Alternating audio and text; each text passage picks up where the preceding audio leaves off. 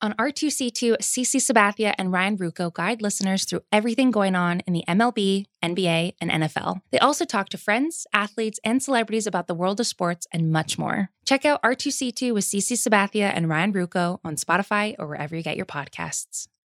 It's the mismatch presented by FanDuel. The second half of the NBA season is here, and you can bet on the action with an assist from FanDuel, America's number one sportsbook. Right now, you can check out the new and improved Parlay Hub, filtered by odds, sport, and bet type to easily find the most popular parlays and same game parlays all on one page. Plus, start betting on the Explore page in the Pulse and bet live same game parlays for every NBA game. So download the app today and bet with FanDuel, official partner of the NBA. The Ringer is committed to responsible gaming. Please visit theringer.com slash RG to learn more about the resources and helplines available and listen to the end of the episode for additional details.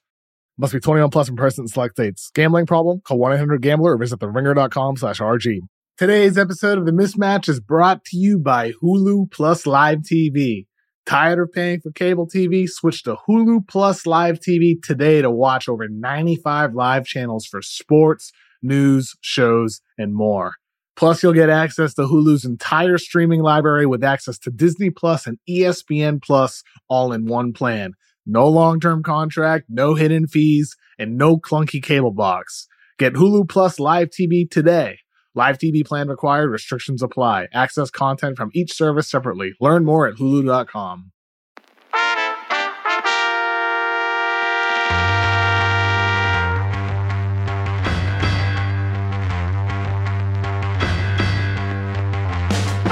Welcome to the mismatch. I'm Chris Vernon. Joining me as he does every Friday from TheRinger.com is Kevin O'Connor, aka Kevin O'Bomber, Kevin O'Concert, Kevin O'Camera, Kevin O'Candyland, Kevin O'Bumble, Kevin O'Climber, Kevin O'Kindness, Kevin O'Killian, Kevin. Verno! What's going on, buddy? Well, I wish we would have gotten a better game that we are Oh, going to yeah. react to as we are recording this late on Thursday night as Milwaukee wins the extremely pivotal game 5 between the Bucks and the Hawks. It was announced Missing some guys, uh, though. you know, it was announced early in the day that Giannis wasn't going to be available. And then it was announced later in the day, closer to game time, that Trae Young was going to be unavailable. And so both of these teams without their best players and just given what we had seen out of Atlanta without Trae Young in that last home game, I was persuaded to believe that they might be better equipped to play without Trae than the Bucks to play without Giannis, but that is not the way it played out at all. We have seen these teams rally together um you know and really play as cohesive units with the ball popping around. It was the story of the Clippers after they lost Kawhi, you know, that you know, no one guy is going to save you and so everybody needs to be able to play together and be on a defensive string and it also gives the opportunity for a lot of guys that don't take as many shots to be much more involved offensively when you know your highest volume guy is out. And i gotta be honest with you um, i was super impressed by milwaukee to put up 123 and this is after we saw them in a game where they had Giannis for a half. They scored what? I don't think they broke 90 didn't they end with 88 in that last game? So The, the key factor there, Chris, I've always said this. When you remove Trae Young from the Hawks lineup, their interior defense just falls off a cliff. You can't stop anybody at the rim. Trae Young is the best rim protector in the absolute game here, Chris. So that was the key factor tonight. The Bucks just, I mean, I'm kidding, of course. Uh, that's not because of Trae Young, but Brook Lopez. Bobby Portis, everybody on that team really just getting to the rim at will. I haven't seen the final numbers after the game, but I would imagine they shot 100% in the paint. I could talk you into this. Hey, look, it was a joke, but I'm going to actually validated it in s- no, no, in some small way. Okay. That while it is not Trae Young that provides the rim protection, you get a different Capela when he plays. And this is very true. A lot of times with big guys, if they are extremely involved on the offensive end, you get a different level of defensive intensity on the other end. And I mean, Capela was like, it, it was like he didn't even play in the game, honestly. Like, and I know he didn't play big, big minutes tonight, but there have been nights where he has been an amazing contributor for this team and he was rendered rather useless tonight. And on the flip side, this is the all time game for Brook Lopez, and this is the all time game for Bobby Portis. Both of those guys simultaneously had the most important games of their entire careers. Um, Did, not that look like vintage Brook Lopez, prime Brook Lopez? Yes. Yes. I mean, look, it, it better. He's 14 of 18 yeah, for God's sake. better, sakes. Yeah, better. you know I mean? Like, when was the last time? I mean, 14 for 18, 33 points, seven rebounds, four blocks. I mean, he was just unbelievable. And Portis, who's always been a guy I really liked, you know, we talked about this even in regards to Lou Williams in the last game. You know, what level of contribution can you get from the guy that is replacing the guy you're missing. And, you know, it's not Giannis numbers, but when Portis can start for you, play 35 minutes without getting in foul trouble, be physical, get you three steals, get you three assists to go along with 22 points and eight rebounds. I mean, that's outstanding production from that spot. No doubt about it. I mean, I think you look at what those guys did on the offensive end of the floor tonight. I mean, in addition, we didn't mention the names Khris Middleton or Jrue Holiday yet, right? Yep. I mean, we said it on Tuesday night. The Hawks have better depth, but the Bucks have better top end depth, if that makes sense. Like those yep. guys who can slide right in and potentially have big games. Like sometimes it's it's so easy to forget, Chris. Brook Lopez's role for this Bucks team oftentimes is to be a spot up shooter. Oftentimes, yep. sometimes they have him in inside, but in the prime of his career, this was a guy who feasted on post ups, feasted on cuts and rolls to the rim. And we just saw a, a, heck of a lot more of that because of the opportunity provided without Giannis out there, right? I mean, it's pretty clear to me that, you know, you mentioned last game, like we expected maybe Atlanta could adjust better based off what we saw. But it's pretty apparent to me that when the coaching staff and the Bucks went back and watched the film, they said, we have ways to exploit this Hawks defense with Brook Lopez. And they did that in every single way tonight. It was impressive to see. And I thought Jrue Holiday also looked better than he has. I mean, he was only nine for 20, but the way he was moving, the way he was getting to the basket, the passing, the, uh, I think it was really in many ways just the purpose he played with. Like he's very decisive with his movements on the court, with his dribble and where he was going with the ball. He played a sensational game, even if like it was only nine for twenty. Those thirteen assists to only two turnovers were absolutely uh, incredible for the Bucks. Well, and this is a this is in this one. I'm a I'm a wait and see because it seems far fetched that they're going to get Giannis back. Yeah, it's definitely. Probably uh, you're much closer to being able to get Trae back. But thank goodness, though, for Giannis, it's only a hyperextension. That there's nothing more than that. And That's as far it, as we know, very, as far as we know, it's just so unclear. I know. As far as we know, I I am. I'm at my wits' end with some of the injury stuff, and I understand why they would treat it the way they have. But you know, the the hyperextension stuff when when somebody says uh, you know, a guy's got a hyperextended knee. What that means, and this is, uh, you, you uh, I learned this from uh, in Street Clothes, Jeff Stotts. That's just des- she's great. That's just describing what happened. That's not your injury. That's just describing what happened to your knee. Now, it was followed up today where they said there was no structural damage. Yes. But you also don't know what it means. You don't know what his injury is. Like, okay, so you ruled out the fact that you don't have, they, they didn't find structural damage, which is a good thing when you're talking about an ACL, which was out there and there was a fear that that could happen, right? So, Of course, there's a fear. There's always a fear. Anytime the Yeah. guy's knee bends backwards, of course the organization right. feared that. but I mean, like a a guy, uh, if you say a guy hyperextended his knee, I mean, it's it's like the equivalent of saying a guy twisted his ankle. Yeah. Okay, cool. So what's wrong with it? Is Great it point. broken? Is it sprained? Is it like is his knee sprained?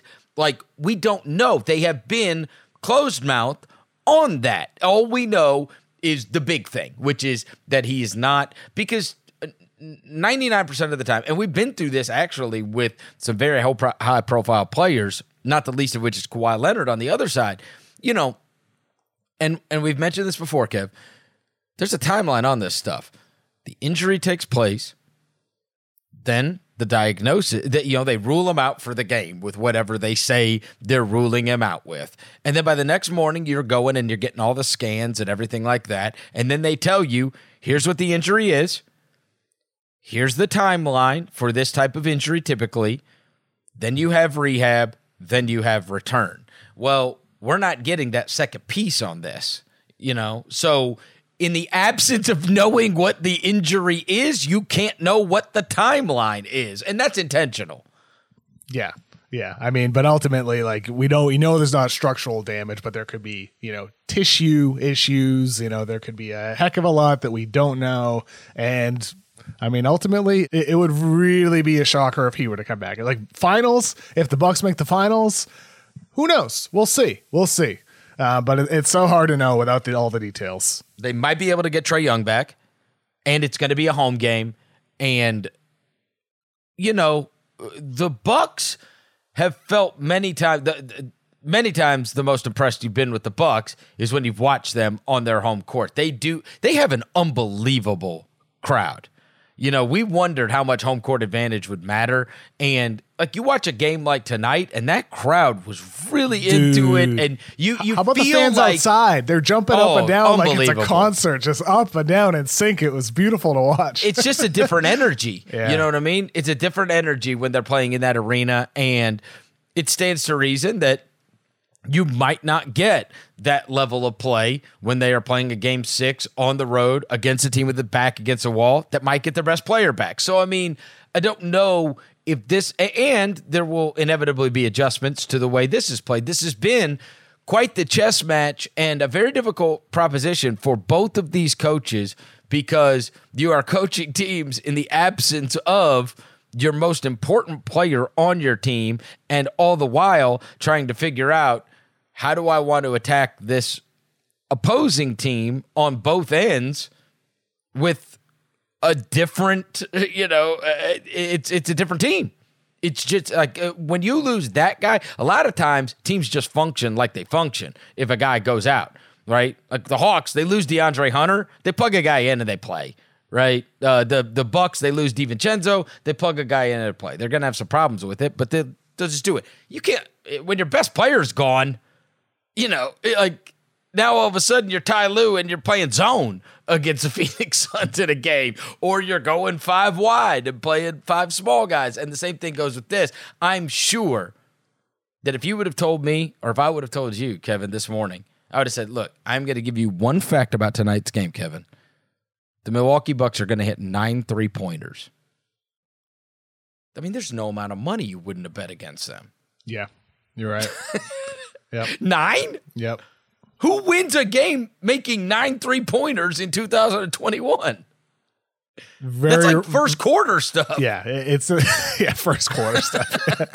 but, but I mean, like that speaks to you know the game though and how it played out. The fact that they are getting into the paint at the rim with Yep. Brook Lopez, with everybody on that roster getting to the paint, getting to the basket, and that's the way they they won this game was getting to the rim. And I thought on the other side though for Atlanta, if you're looking ahead to Game Six here, it's got to be a little bit encouraging at least that if you get Trae back, Bogdan Bogdanovich looked better than he has physically mm-hmm. throughout the entire series, and it showed up in the numbers as well. Seven for 16 from three, 28 total points. That has to be a bit encouraging. I thought it was odd how often they tried to get Danilo Gallinari switched onto Jrue Holiday on some post ups. I mean, Jrue is seven, eight inches shorter than Gallo, but he can defend the post. He's tough. I don't think that's the, like a great mismatch that you should be hunting out necessarily. So for Atlanta here entering game six, if you get Trae back in a game that Giannis might not, I mean, in all likelihood, yep. won't be back from Milwaukee there are some encouraging indicators, and Huerter should be way better than a three for twelve um, in a game six. But you know, if you're a Hawks fan coming back down three two now, going to be really really challenging, but not impossible if Giannis doesn't recur- return from Milwaukee. Well, here's the most promising thing for Atlanta: the old adage, Kevin, is that in the playoffs role players play better at home. And hell, that's all we got left in this series. Just all role Just players. a bunch of role players. So if they play better at home, you saw play better at home tonight for Milwaukee. Inevitably, in Atlanta, you'll probably see them play better. If it was like a January regular season game in yeah. some ways, except it was it had playoff implications. Just kind of weird. Well, it's like yeah. when's the last time we saw a game? Has it ever happened that two conference finalists didn't have their best players I mean, I can't. I, I mean, I, I can't recall it. I mean, my memory is not great at pulling stuff out out of the archives like this. But question for the listeners: I'm curious if anybody listening re- remembers that either, because I can't think. We're at the best player on the yeah, team. I mean, I know. I mean, we just had one without Kawhi. But then, even if you say that, they still had Paul George. How about like no, you know, current All NBA or All Star talent? Like even like even then well, I, I mean, mean, Middleton's been yeah, an all star. Khris right? Middleton has been, sure, yeah. He he has been an all star, but I I I, I want to go back to the guy that you did mention about them trying to get the matchups on Holiday. Um, Holiday is a guy that I have always had an intensely high opinion of, and have thought this is a guy that these are the this is the kind of guy that you want on your team for playoff runs. Like he's there for it. He's foxhole guy, and he has just been a monstrous disappointment to me throughout this playoff run. Um, just you know, I have a very high standard for him, and tonight was really like the first night where I felt like now that's that guy, you know. And now he it, he was forced into being that guy. He has hit he hit some big shots down the stretch against Brooklyn, but there were there were a lot of times in that Brooklyn series it's like, God, man, I think so much of you. Like what is going on here? and tonight the 25 points, the 13 assists, like what more can you ask for? Um from this guy than what he gave you tonight. And at least it was, I mean, it's taken a long time, but I mean, I honestly thought maybe not 25 and 13.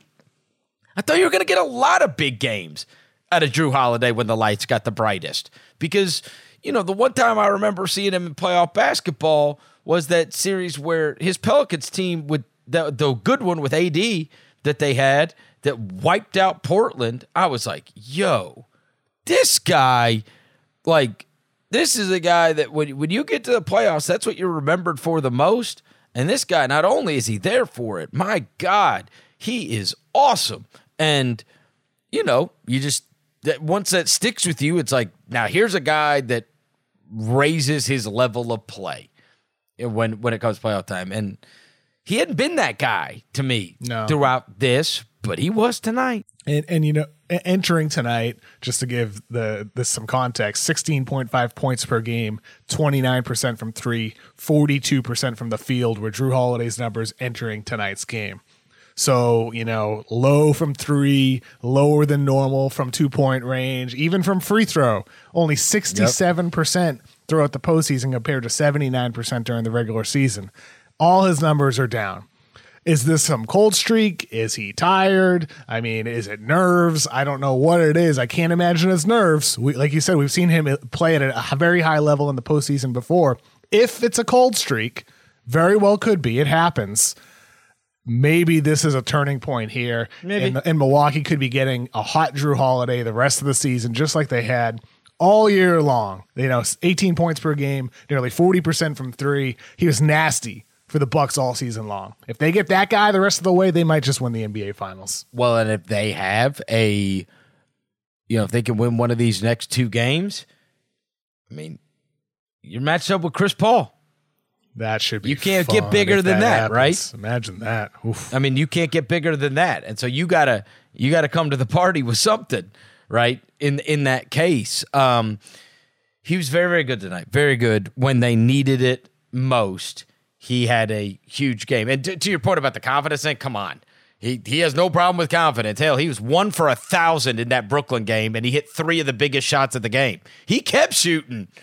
He was like four for 20 or something. And he's taking three of the biggest shots of the entire game uh, when they eliminated Brooklyn. Uh, anyways, it's so hard to know, you know, who's going to be available, if Trae Young's coming back for game six. But I mean, it is Atlanta on their home court. I think they they burned us so many times that I do give them the benefit of the doubt. Um, I don't think that this game. I didn't watch this game and go up. Bucks, you know, it took them a little while in the series, but they got them figured out now. Like I don't.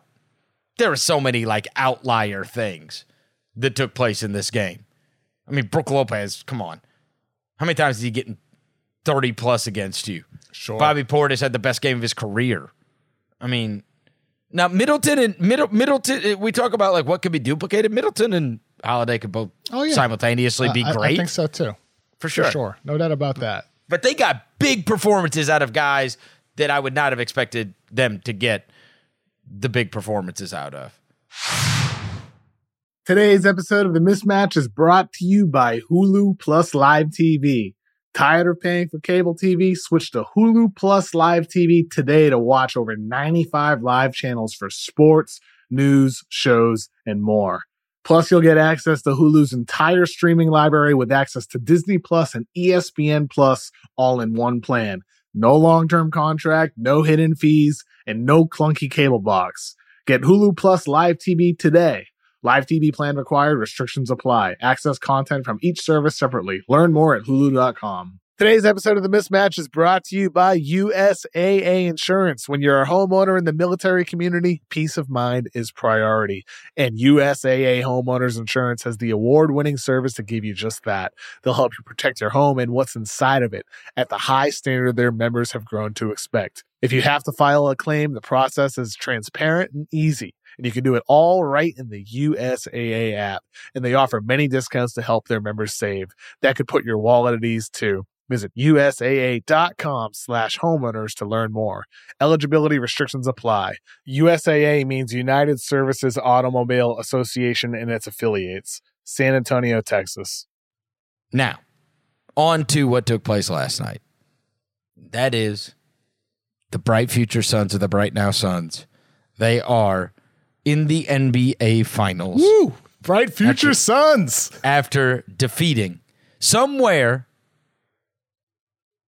Josh Jackson, and TJ Warren, and uh, Dragan Bender. Alex Len and Tyler Ulis and all all the rest of them. I hope they all uh, poured one out last night for the sins of the past because they were all righted by Chris Paul last night. And that was one of those nights Kevin where it's the signature masterpiece performance eh, for a guy that has had an unbelievable career when he is because it's not just you know it's late in his career and he's finally getting to the finals it was late in his career he was the best player on the floor by a wide margin in a game that was going to decide his fate and 41 points and he's got like no turnovers he's got eight assists and every time the clippers got any bit of hope he dashed it he was something else. you were not beating that guy last night. Like it that's how that felt. You know what I'm saying? Like there's those old stories about, you know, Barkley, you know, looking across at Jordan and being like, I I, I can't beat this guy. Like that's how it felt last night watching that game. It was like every time the Clippers got a little bit of hope and Steve Ballmer started grabbing people's groins. That was weird. He- when Ballmer did that, that, did you see the guy who like reached down Weird. at Ballmer's hand and was like pushed it away? Like, get out of here. Very awkward. I mean, that's it Ballmer was- gets a little too excited sometimes. you don't what you don't say. Um What a moment. if anybody hasn't mo- seen that, Hey. look look for the Ballmer celebration clip. It's Oh. pretty funny. if you haven't seen it, my goodness, it's NC seventeen. Um, Chris Paul last night and that Phoenix Suns team, and let me say something, Kev, because we'll backtrack to the actual game, but his moment after the game, where sometimes these post game interviews give you nothing. Yeah. Um, That gave you something last and night. sometimes there's moments that take place, and you didn't know what he was going to do when Rachel Nichols asked him questions about what it means to him because there's there's many guys in the past that have said, you know, this is awesome. We're so happy that we were able to get this done, but we're not done yet, you know, that kind of stuff. There's still work to be done or whatever. And instead, it he took that moment to say, it's been 16 years. There's all these people that have been by me, and it's all those surgeries, and it's all those losses, and it's all those bad losses. And it's being here and giving my heart and soul in LA for six years and coming up short. And then obviously, and like he got very reflective and he's like, we're going to enjoy this. And we're going to enjoy this tonight. And it was like, it was like a real moment. It was a real moment, right? Where a guy, it felt like he did take the time to smell the roses, as they say, rather than just do the, you know, the cliched, our work's not done. We got more work to do. We're not happy yet. You know, that kind of thing. It's like, yo, it's been 16 years. I've been trying to get to where I just got. And my back hurts because Pat Bev pushed me. No, he didn't say that. um, but it was like it was it was a moment for sure. And look, his antics can get annoying. He even had a couple moments last night. Yeah, the flopping. That's part of that's part of the NBA has- and part of Chris Paul. But also, everybody recognizes what an unbelievable player he has been for so long. And if you are a true basketball fan and an NBA fan, I find it difficult to believe that you did not feel happy for that guy. How could you not feel happy for Chris Paul, Chris? After watching him for over a decade, you know, so like the way like if you start from his career to where your how much of your life has changed now. That's there's right. so few players who have maintained such an elite level of play over the course of over, you know, 15 years, 16 years. It's remarkable that he's still doing this. Like you don't take Chris Paul for granted. And I, I thought Chris, the quote that he said in the locker room, the Suns posted a video today, and like they're celebrating DeAndre Ayton's, you know, laying on the floor with the trophy, and Chris Paul says something along the lines of, "As good as this feels, imagine what the next one's gonna feel like." Mm. And I thought the way the team celebrated, the way they rallied, the way this team has fought every step of the way here, and the fact that Chris Paul is doing this with Monty Williams. Monty Williams' first year as an NBA head coach was in 2010, Chris Paul's final season in New Orleans. The fact that these guys 10 years later joined up again, how, how all of their lives have changed so much over those 10 years, and that they're together again. And now that they have this opportunity to bring the Phoenix Suns to the NBA Finals and maybe win it, it, it just feels like, uh, I mean, the the Suns in some ways feel like a team of destiny.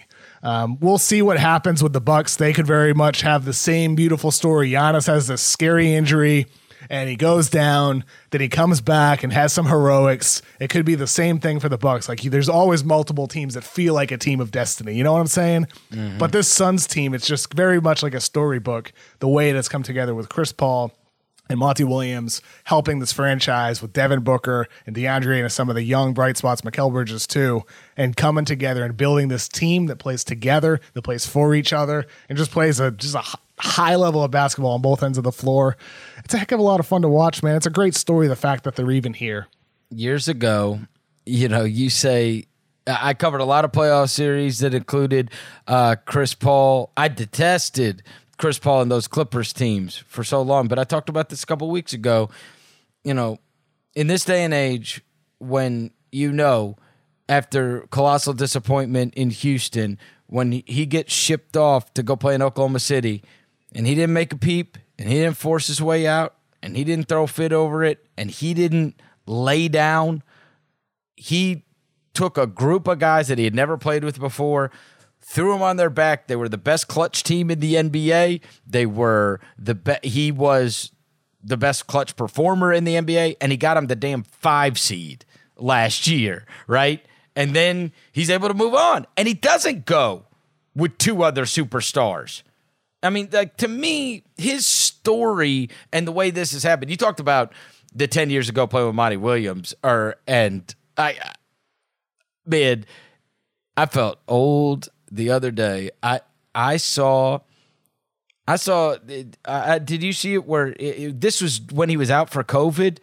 The um, the video that they were showing that was taken at their house by his kid. It was a TikTok video with Chris Paul dancing in the background, and this is when he was out for COVID. And I, I, I think the kid on TikTok is like little Chris Paul or something. I mean, he's got a ton of followers or whatever. But I, I, I was watching it. I'm like, like when you say about how much they have changed and we have changed throughout watching his career, I'm sitting there going, that's the kid from his lap in the press conferences like that. Yeah. How? How? How does this kid, Lil Chris Paul, looks like a teenager, got TikToks with this, you know, dad acting goofy in the background? I'm like, this is wild, wild. Like, I remember, everybody remembers Chris Paul going to press conferences with his kid on his lap. Like, that was commonplace every playoffs. Um, and the other thing I'll say is this He's the best player on the floor last night in a Western Conference Finals game. He had 41 points. And if you would have told somebody that two years ago, literally two years ago, Kevin, he played 58 games for the Rockets. He averaged 15 points a game. He shot 42% from the field and 36% from three for the season.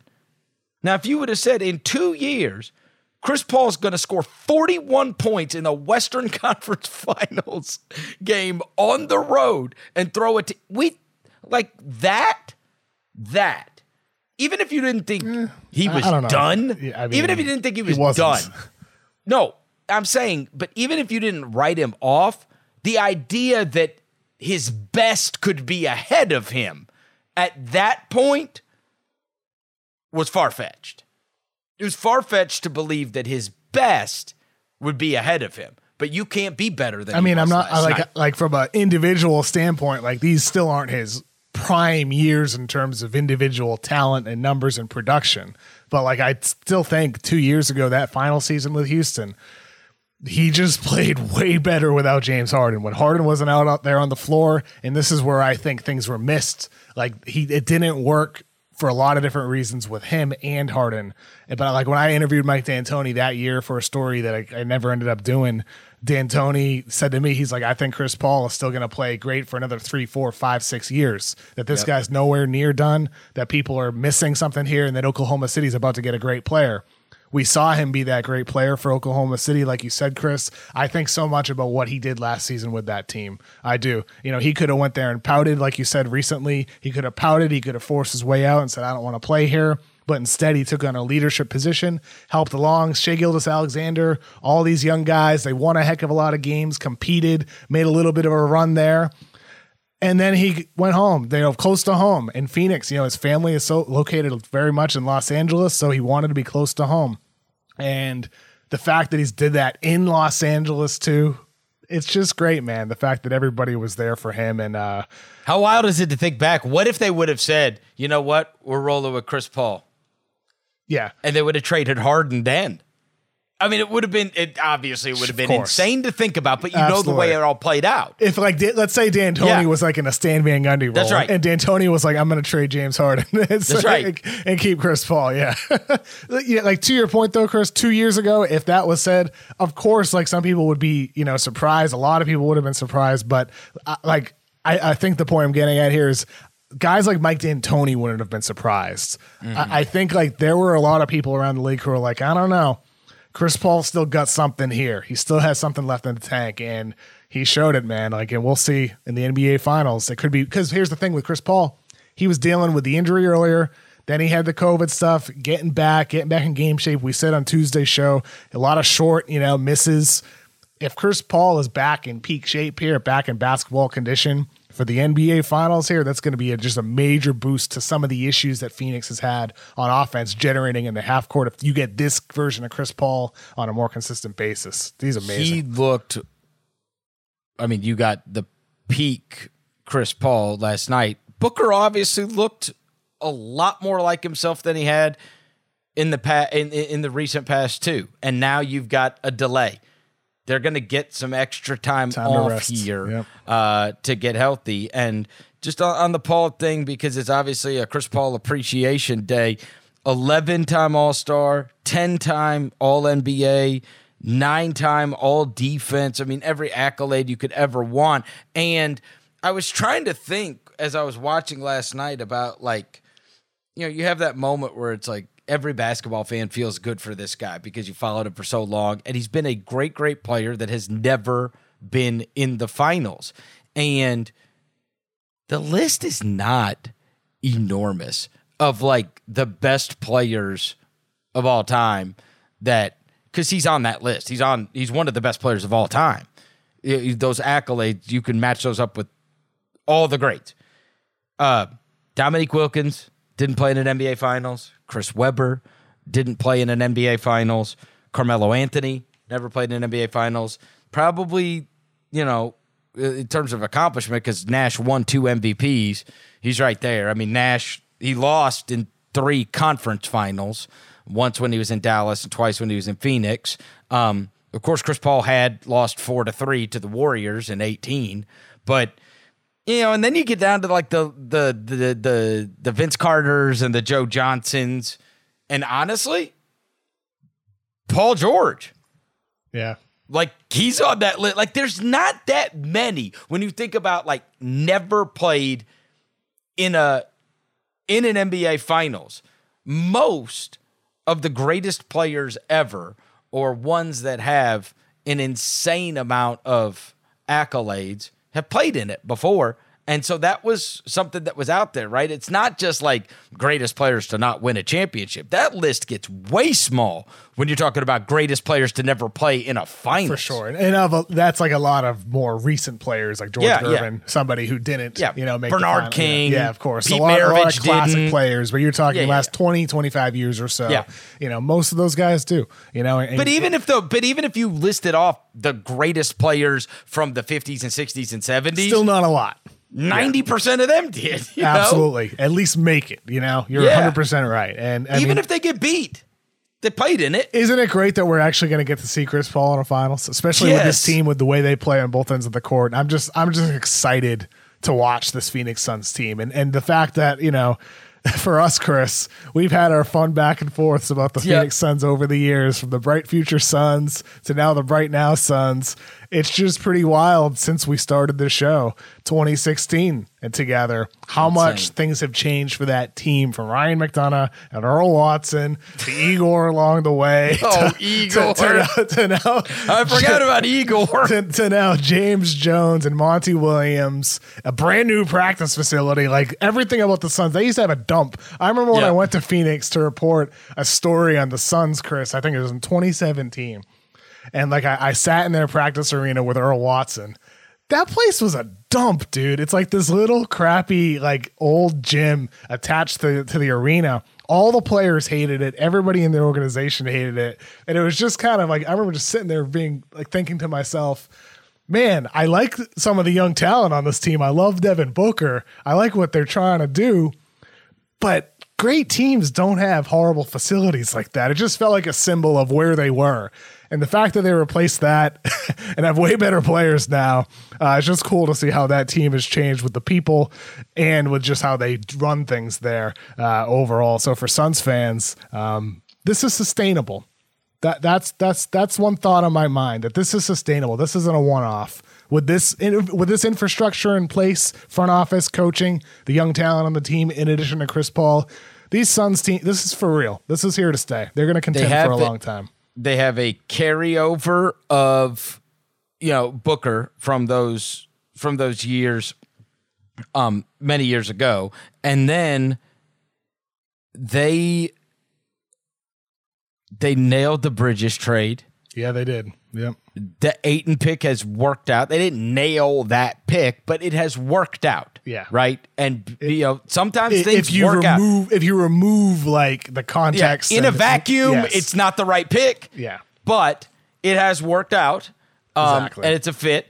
And, you know, they attained Chris Paul, and it was Jae Crowder, you know, a like like stroke that, of too. genius. I actually went back and read the article um, about that trade where James Jones is talking about it, and he says Chris is going to bring uh, a level of competitiveness and like all the things that have happened are exactly what he envisioned when he made that deal. And just to refresh everybody's mind, they traded and it was Chris Paul and uh, Abdul Nader was in the deal too. But Ricky Rubio, Kelly Oubre, Ty Jerome, Jalen uh, Lecque, and a 2022 first round pick.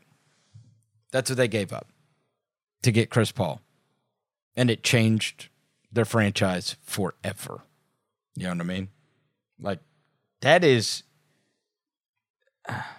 I mean, I guess if Ty Jerome became an all time great, it could look different. But I mean, that trade is. It's not like they gave up, you know, the farm to get him. That's that's not much to give up to get what you just uh, 41 points on Yeah. the road in a game 6 of a Western Conference Finals. You gave up Ricky Rubio. I did he play this season? I don't remember. Um Kelly Oubre who uh, by all accounts, the Warriors don't even have interest in bringing him back. Um, Ty Jerome, who got to play for Oklahoma City as they were losing 700 games. Um, Jalen Lecque, no idea. And then I guess whatever this pick going to be, but it ain't going to be a good pick now because the Suns are awesome, right? Newsflash: Chris didn't, watch Rubio Minnesota this year. huh? No, I'm. I know. I'm, it kidding, was I'm a- kidding, Chris. It, I'm kidding. It was a joke that know, he was I'm kidding. I'm nothing. kidding. Yeah, I know. Right? It's- Yeah, I know. Um, I- insignificant compared to Chris Paul. You know, Yeah. it just like he he isn't even the same guy. So as he once was, but you know that trade, what James Jones has done, the character guys that he's brought in, the amount of intelligent, hardworking, selfless players that have all come together. That can be contributed to James Jones in the front office. You know, it, it like bringing him in and what he's done, the mind that he seems to have running the ship in Phoenix, you know, top down in this organization. Like they have alignment, and that's a rare thing. And that can go away quickly, pull one piece out, things fall apart. But this team has alignment and it seems sturdy. So for this Suns team to be here now, um, it's great. I mean, and I think Yep. for them, considering like let's say if whether it's the Hawks or the Bucks, especially if it's the Bucks, if you don't have a full strength Giannis there, um, Phoenix has a big time opportunity here, Chris, to win an NBA Finals. They really, really do. There's a Absolutely. serious chance here with those teams being, you know, having their stars a bit limited right now. This episode is brought to you by Hotels.com. If you're busy like me and you're trying to catch your kids' games, it's important to have somewhere where you can go to find a good hotel. We're all over the place. Sometimes, you know, we're in Florida, we'll be in New York, we want to take the wife on a quick vacation and get away. Whether you're looking for a relaxing getaway or heading out of town to see the playoffs, Hotels.com app has a perfect hotel for every trip.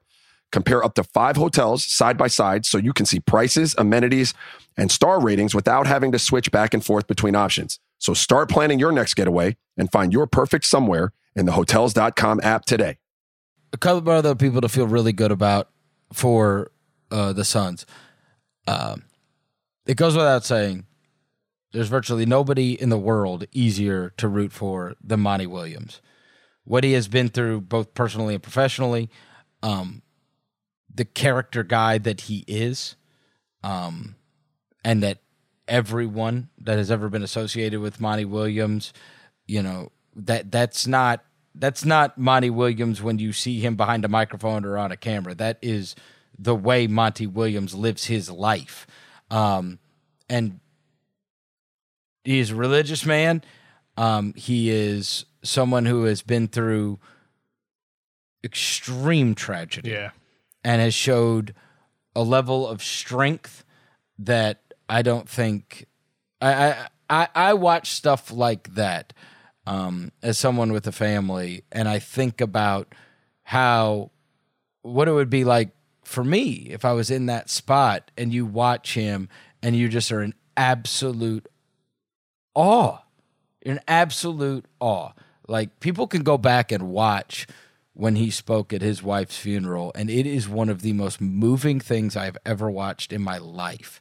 And, you know, that's one of those times where we don't know a lot about these guys' personal lives, but that one we were forced to know mm. about his personal life. And we were forced to know a different side of him than we might have ever seen before. And the way he conducted himself through all that and I, I just like I, I can't have more respect for someone than I do Monty Williams, and for him to be at this point in his career getting to the NBA Finals, I, I would feel so intensely happy for him if he were able to win and have that professional joy.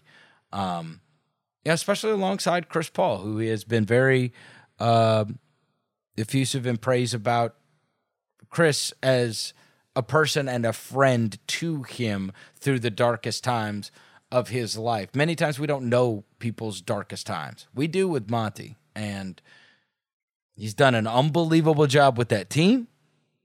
An unbelievable job with that team. And if he wins it, I, I, I defy anyone not to feel great for him. Yeah, absolutely. I mean, Monty Williams, his story, his family story, um, like you said, that tragedy, heartbreaking. Um, for anybody to go through something like that. Uh, the strength he shows, though, I mean, is just it, it. you you can't help but like you said that speech he gave at his wife's mm. funeral. You can't help but watch that and just feel something. You know, yeah. feels you know what whatever it's motivation or you know maybe it's a, it changes your mindset or your approach to life.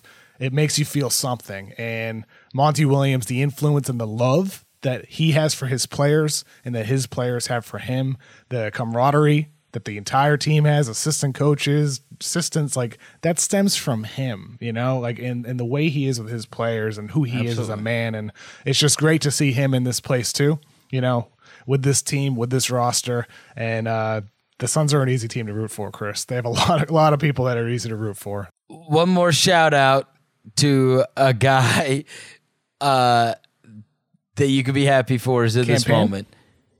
Well, sure, if you Cam Payne? want to. Yeah, that's that's, that's not who I was going to say. Since 1973, Al McCoy has been a broadcaster for the Phoenix oh, Suns. Oh yeah, Al McCoy. Al McCoy is 88 and still broadcasting. Incredible. 88. Unbelievable.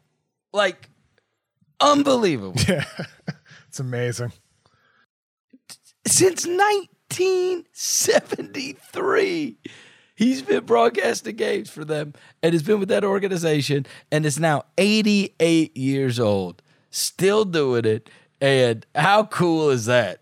Right? I promise you, especially that you ain't, you'll never see guys that old calling games again. I don't think. Yeah. I don't think. I don't think you'll ever see guys. I, I, think that's a bygone era.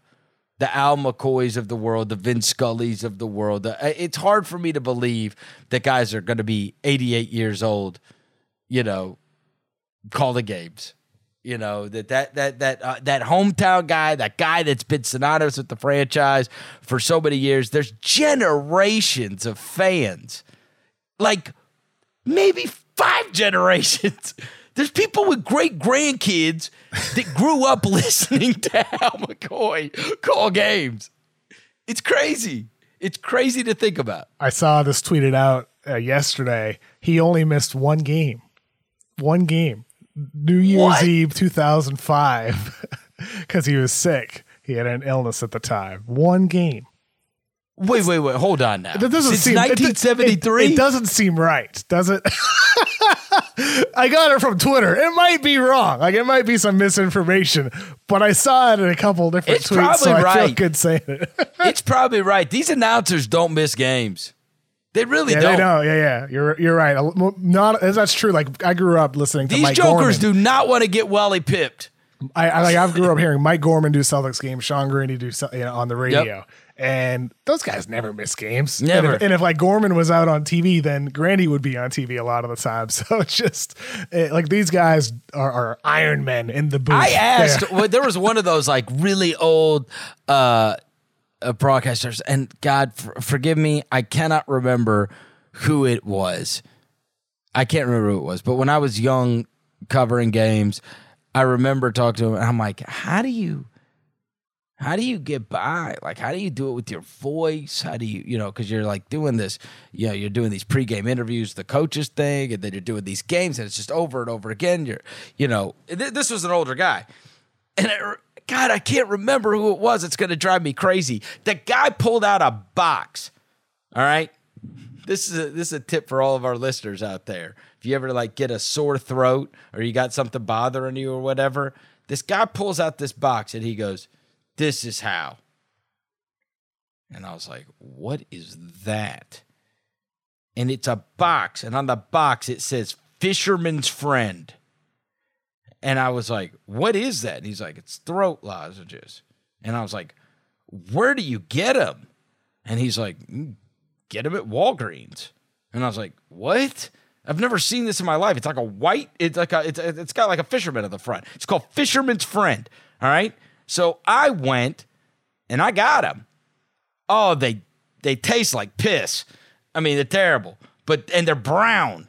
But it was like this broadcaster secret or whatever. And so like in the Friend. winter, yeah, fisherman's friend. And in the winter, I, I can't remember which it wasn't Al McCoy, but it was somebody like that, right? And I remember them pulling out this like weird box of throat lozenges because I was young. And I went to Walgreens and I like bought some. And I'm like, oh, these are disgusting. But they do, they do make your throat feel way better. They really do. I I might have to get some. I, I'm, I'm now I'm super curious. Hey, So- hey, I'll probably, I'll probably become an endorser for them. I ju- hey, I, I should take back that they taste like piss. it- it's They, like wait, that- I don't know. They taste, but they work. They there's going to be a huge bump in. Fisherman's Friend sales. There really in the next couple days. Nobody has bought it. I mean, hell, I can't promise you. You might buy them from Walgreens. They have dust on them. I mean, hey, if you're listening to the show, by now it's going to be harder to get than an Xbox Series be, X right They're gonna be selling out everywhere. yeah, But I don't know. I, I, I, I'll always remember that because it was just a strange thing. Guy pulled out this weird box of throat lozenges. He's like, "Here's how." I'm gonna Here's I'm gonna I- get some, and we're gonna talk about it again Tuesday. Like at the end I'm gonna do a recon mission, and I'm gonna try to find out. I'm gonna try to. Fi- I'm gonna try to remember who that was, or if there is somebody famous for saying that. But I recall that. I mean, it's so many years ago now.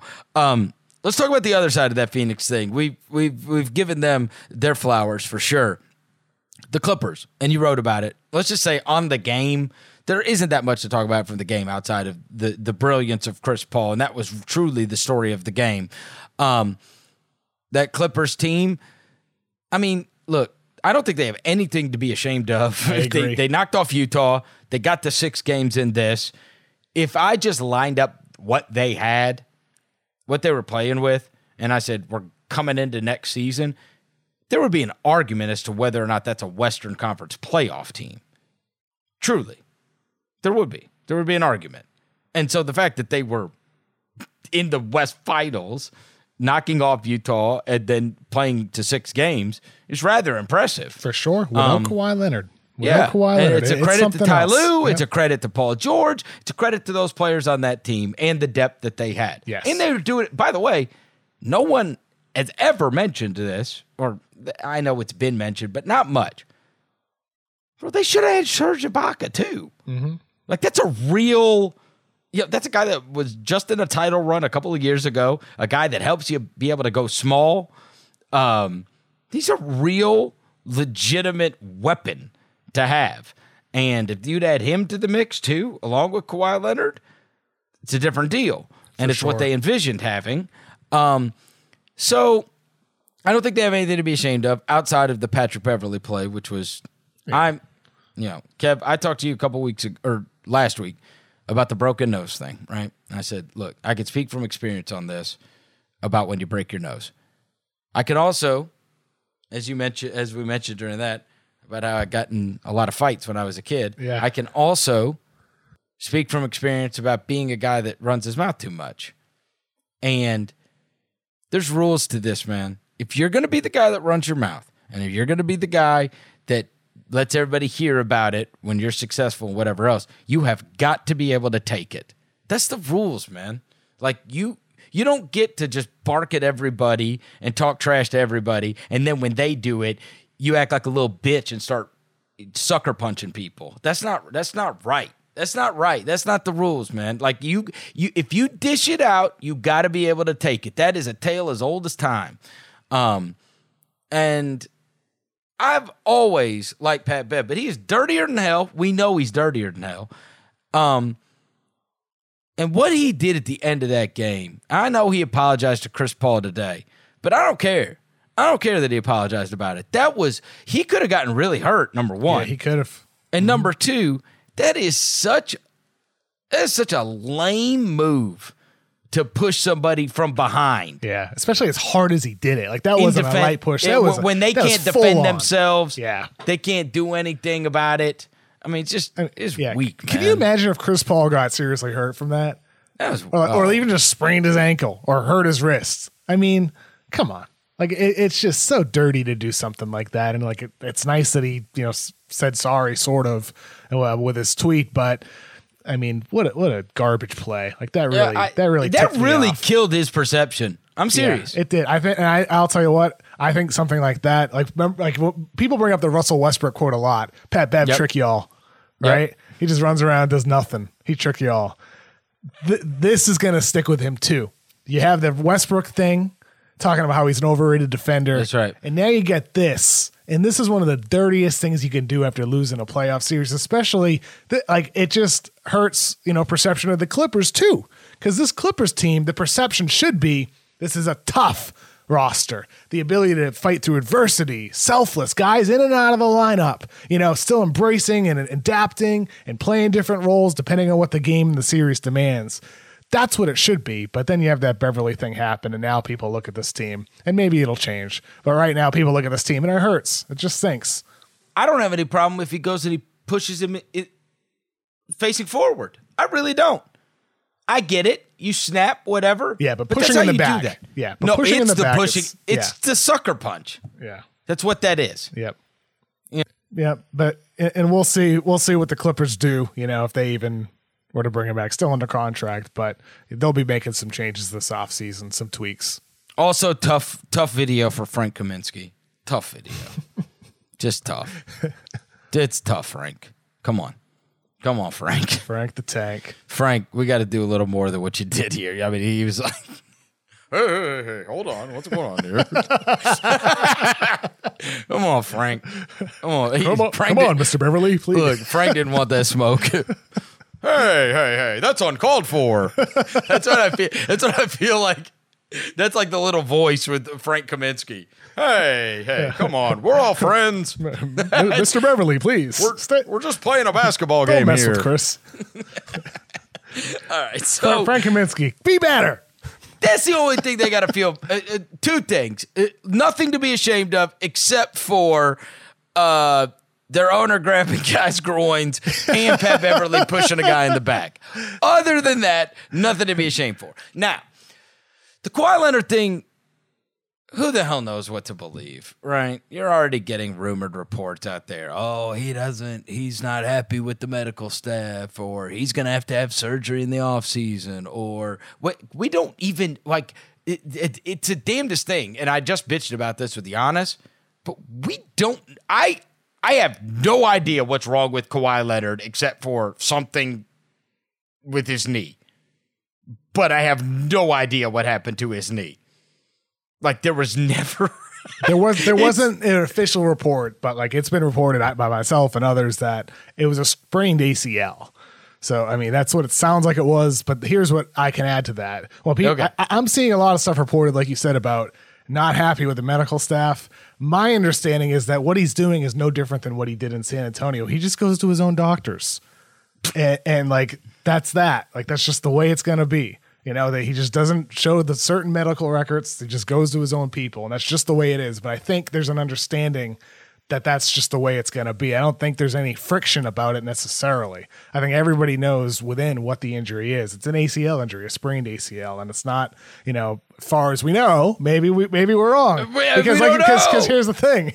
We, here's the thing, like we don't actually know. Like it's just Who said it was a sprained. ACL? Yeah, you just hear things when you only actually know uh, when the Clippers release that PR report or a team says exactly what it is when they do a news report with all the details. Like we don't know with Giannis. We Do don't we even know, know if they were if they did a test on it? I don't believe so. Do we I- even I, know- bel- I Oh, believe really? it's like his own doctors. From what I mean, I'm sure he And so then you're testing, relay then you're dependent upon him speaking, which is a very difficult thing to expect, but you are expecting to hear like so he's telling people I sprained my ACL. Like again, if you don't know, we don't know.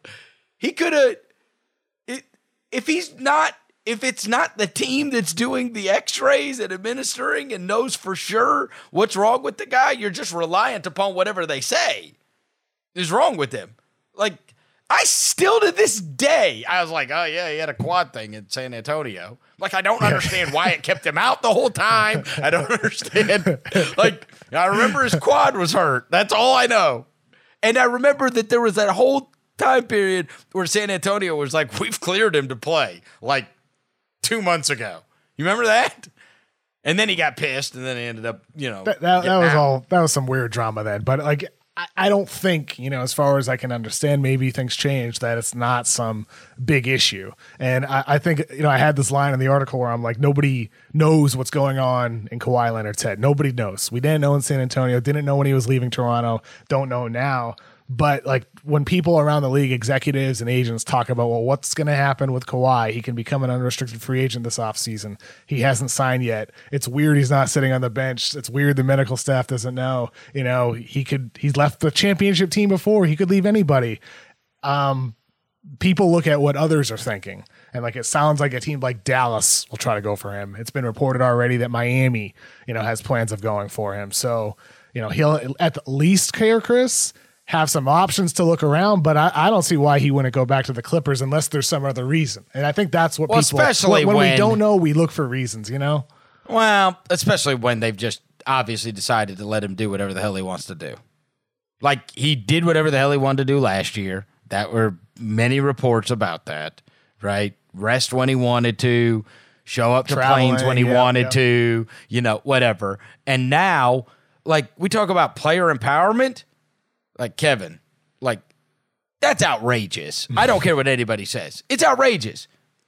I mean, for for a team to say uh, agree to the fact that we're not always going to be privy to your health, like they're paying you forty million dollars. Like, you know what I'm saying? Like to agree to that, obviously that just shows you're willing to do. You know, I mean, again, it's all bargaining, and they obviously had an understanding that this is just this. These are the these are the these are the rules if he's going to play for you, this is what he's going to do and whatever. But I, not even LeBron like has his own X-ray machine that only he knows the results from.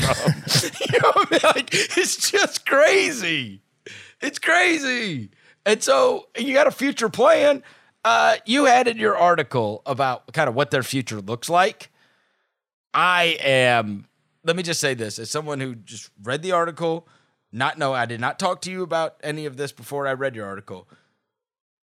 Once I read the part where you said he bought a seventeen million dollar mansion in March, I was like, "Shit, he ain't going anywhere." Yeah, I know. I know. All Seventeen million dollar. You don't Yeah. buy a seventeen million dollar mansion in Pacific Palisades Yeah. if you're gonna if you might go somewhere in a couple months. And- and, like- ridiculous. And I didn't put this in the article because it just didn't read well, but that house was on on on, on and off the market for two years, and it started at twenty five million.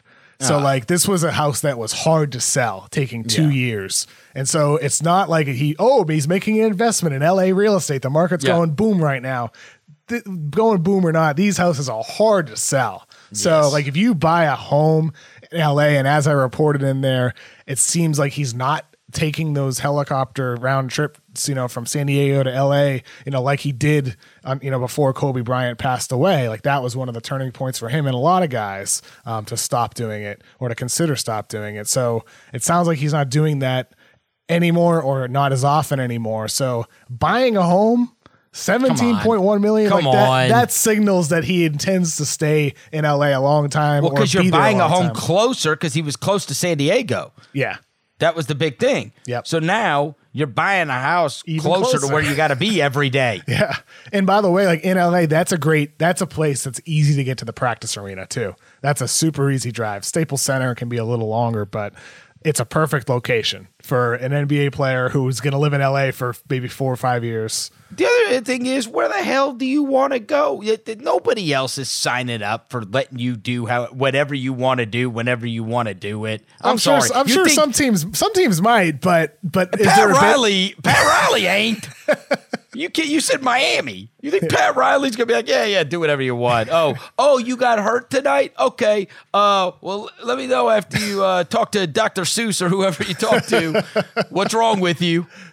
And we won't report anything. Dr. And Seuss. you just come play whatever you want to play. Dr. Doolittle. Like what the hell? Like guys don't get to do that. Like that's not. It, might, it might really just be Dr. Dennis though, like Oh, his Dr. uncle. Dennis. right? Yeah. yeah, yeah. Of Uncle does? Dennis. yeah, he, I, I don't, I don't understand the whole thing. But I'll tell you this: the way they've rolled out the red carpet, and the fact that you told me he brought a seventeen million dollar mansion, like that's three months ago. So what? He's gonna, he's gonna move all his crap, move into a house, and then he's gonna go play across the country somewhere else. Yeah, it just After he doesn't just make bought a sense. 17, that doesn't make any Yeah. sense. It That- doesn't make I- sense. I stopped And- breathing and, and if he, that. And if So- he does do that, like either something blew up or Yeah. like what a dumb investment. yes. So, Like, so what a risky investment, maybe. Really, I should say. Yeah. I so I don't buy I think Kawhi Leonard is going to be a Clipper. Now, the George angle is very, very fascinating. Because I think the I think the Paul George stock has gone up a massive amount in one year's time. He got to perform as the best player on a team.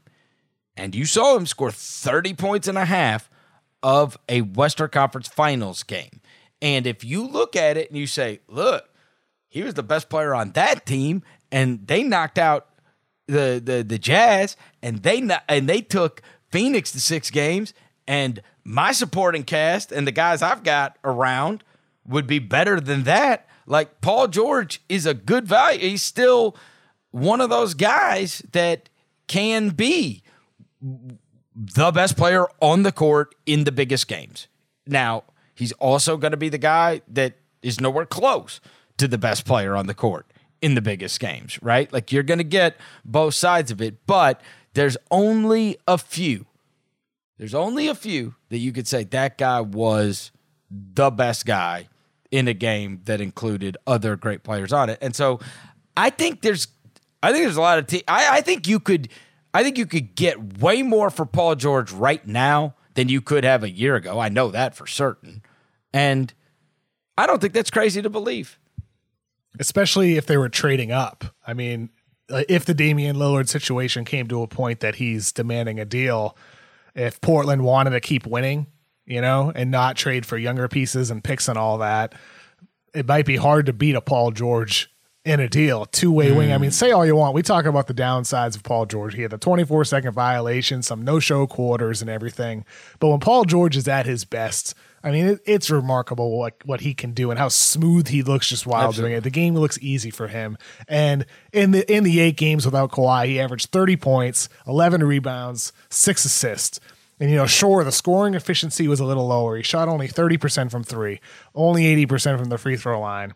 He had some the, the two missed free throws. He had some rough moments, but he played more minutes than anybody in the postseason so far. He's he played 42 minutes per game in those eight games for the Clippers. He was an Iron Man for this team, and he's the re, the main reason why they even got to a game six, why they got through Utah. He is the main reason. So, despite some of those downsides, dude, this guy is awesome. And so for the Clippers, I, I look at it two ways, Chris on one side, you're right. You could get a heck of a lot for him, and maybe there's a package that makes sense, either a Dames type of package or maybe like Ben Simmons and way, way more, right? Maybe something like that makes sense to do.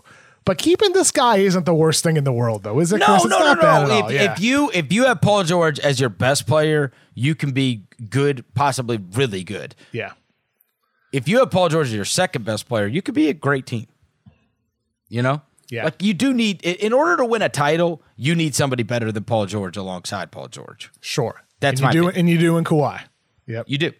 He just wasn't available. and, right? and that and that's why Chris, you know, with the Clippers here, to me the biggest thing isn't you know about Kawhi. Like uh, you know, if he stays, it's not about trading Paul George uh, potentially. It would be about what do you do with the rest of that team.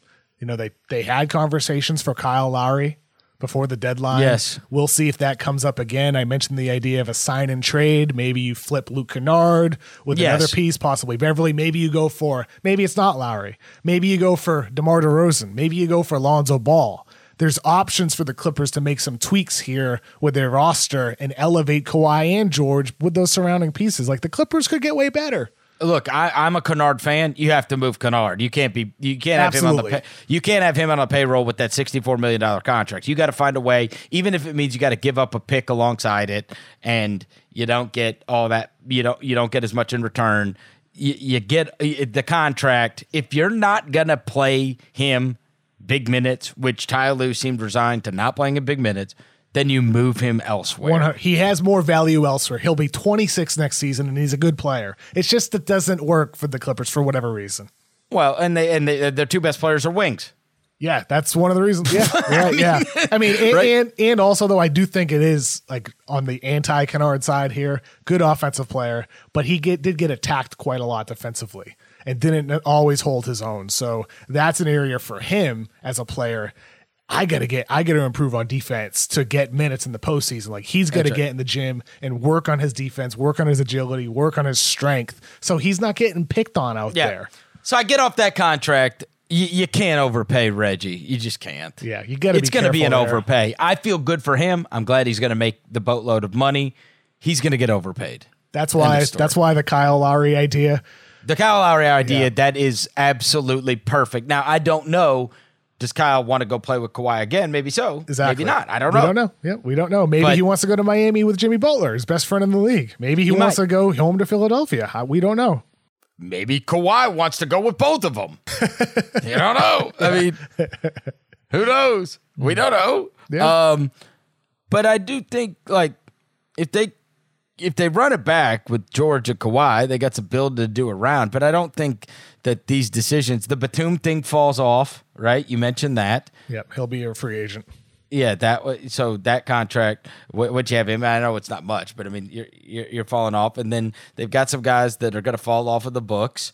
Um, you try to find landing spots for some other guys, um, including Kennard, and free up a little bit money, and then like when you're when you've got guys like that, you'll inevitably be able to get some cheapo guys to sign there. You get guys at less than market value. I mean, that deal they got Ibaka on was great. Isn't that the important thing we saw in this postseason, though? I mean, Yes. whether it was a Batum or a Reggie Jackson or a Cam Payne or Bobby Portis, some of these quote unquote fringe guys can be pretty damn important to your success in the playoffs. Absolutely. Absolutely. Um, last thing before we get out of here. I watched your video, Kevin. Oh, Jesus. Don't sleep on the throwback big.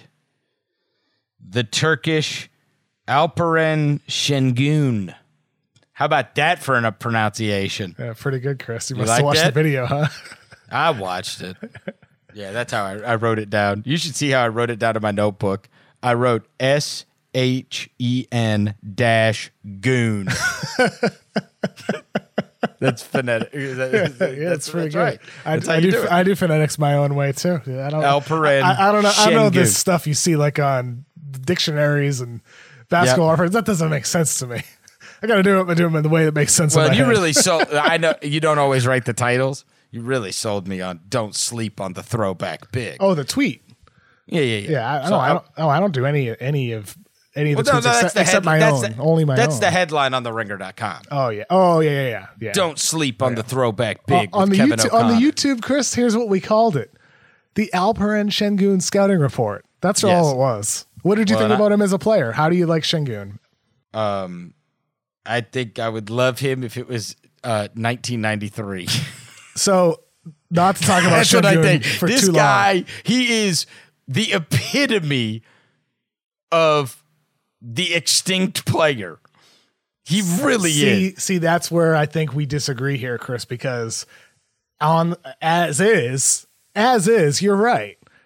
Uh, Alperen Şengün, you know, for anybody who hasn't watched the video yet, he'll be a 19 year old rookie, 6'9, 6'10 big man, 240 pounds. He's like a, a low post guy. He's got the spin moves, Chris, right? He's got touch with either hand. He can pass out of the post. And defensively, he has a lot of work to do. He's not oversized, doesn't protect the rim at a high level. They On- call uh, him and- the Turkish Greg Monroe.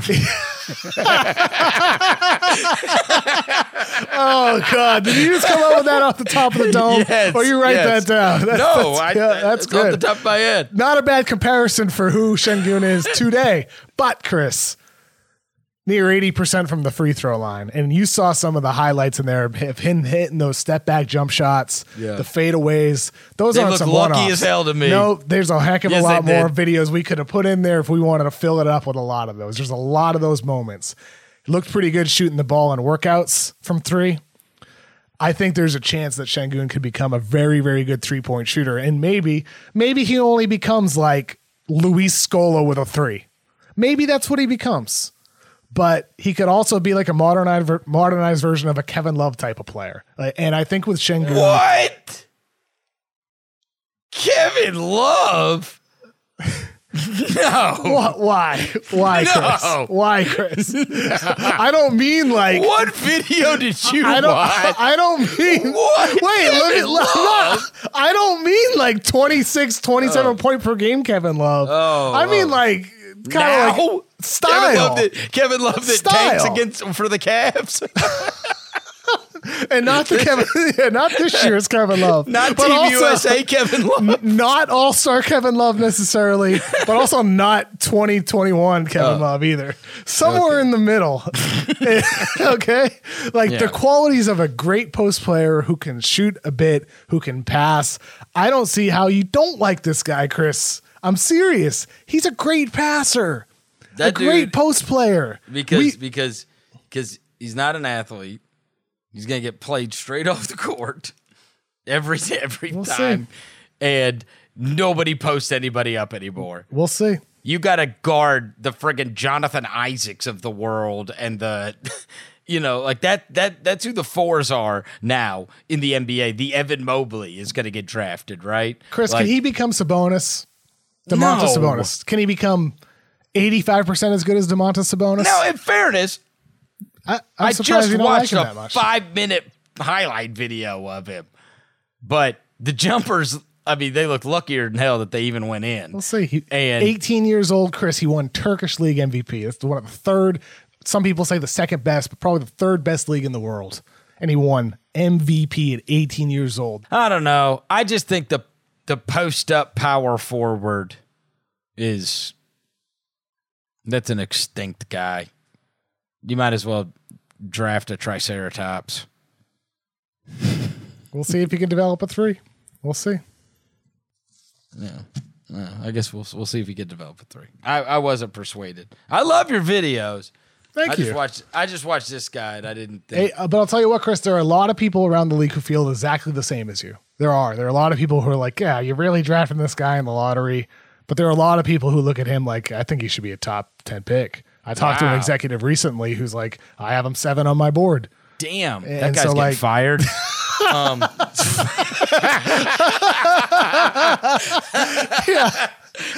it's hey, look. Oh, the, the title the title was "Don't sleep on the throwback big." I won't, Kevin. I'm snoring on him. I ain't sleeping on him. I'm Hey. snoring on him. Jokic and Embiid, Shingun, they, they the big man is back, Chris. Oh, the big man is back. Shingun. But yeah, If check this out the dude video. turns out to be amazing, you know what? Oklahoma City should draft I him know, put him. And Poku. This would be your dream, Şengün and Poku. Well, I mean, I still have yet to name the next bright future team, Chris. That'll happen after the draft. So we'll see. There's going to be a new bright future blank. Could be OKC. They're a contender for it. You know that. I don't know. I They might be. They might be too easy though with all those picks. Is that cheating to say the Yes. bright future Thunder? Is that cheating? Yes. With all those it's picks. cheating. Yeah, that feels like Yes. an easy one. I know. When you have 37 draft picks over the next five Yeah. years, you'd hope you, you got a bright future. you would hope so, right? Um, last thing, are you going to do anything? For, do they do they shoot off fireworks in the Northeast? Yeah, Like, I mean, at homes. yeah, people do. You- yeah. Oh, you do. You, oh, we like, don't. We don't. We don't. But like people are around. Did you when you were growing up? Did you shoot them in your backyard? I don't think we ever once did. Yeah, never. oh, you didn't. Nope. People do it in your neighborhood though. Yep. Oh, okay. I didn't know. Not as often did. anymore. People don't do it much anymore. It's it used to be right? loud back in the day. It used to be very loud, and now it's you know maybe one house in the neighborhood. Kind of weird how that changes. Hmm. I don't know. Uh, is well, it is it busy in your neighborhood? A lot of fireworks, well, so or what's going on for you this week? Yes, there will be a lot of fireworks, but we will go down to uh, my buddy Gary Parrish, who writes Oh, for cool. CBS. Yeah, yeah. He, he- see, Parrish lives in Mississippi, across the border. Oh my God, they shoot off everything there. really. I mean, they don't care. They don't care about anything. We may see a real bomb go off in Mississippi. Nobody cares. They they they they shoot off fireworks when it's not July Fourth down in Mississippi. So we'll go down to his house and blow a bunch of crap up. I'm sure. it's, the Wild West down there, brother. yeah, Chris. I mean, whether this fireworks or not for me, I uh, I look forward to the Fourth of July, seeing some family. That'll be great. Seeing some people for the first time in over a year now. So I'm I'm looking forward to doing that with my mom. Uh, so I'm looking forward to it, man. I hope you have a great Fourth too, and everybody listening who listens in Yeah, uh, the whether United you're States. uh, having cookouts, shooting off fireworks, whatever you're doing this weekend, have a uh, safe and wonderful uh, Fourth of July. And we may very well, I guess, by the next time we talk, we're going to have NBA Finals participants. yeah, We'll know who they are. Mm-hmm. And so we'll be talking NBA Finals uh, and Turkish basketball players by Tuesday. Yep, Tuesday Um, night and on Saturday, Chris doing the Ringer NBA show with J. Kyle Mann. So that night we'll be talking about Bucks Hawks Game Six. That'll be fun. we go. So doing it live on Green Room as well. Really? Yep, after the game. Look at me, you, me Mr. Kyle Green Man can Room. do- yeah, You're a Green regular Ariel Helwani. I saw that story where they hired him to do green room know, stuff. yeah. I was like, I'm, how I'm cool is looking forward to that before and after fights. Right? Yeah, and Conor fights on Saturday night. Mm. Okay. Conor McGregor. Ooh, fights on Saturday night. after night. recording the pod. Yep. Have to tune in for that. Yes, you're gonna have to uh, fire that one up. All right. We'll talk to everybody next week. Everybody have a great weekend. Uh, Kevin, I'll talk to you Tuesday. Have a great weekend, everybody.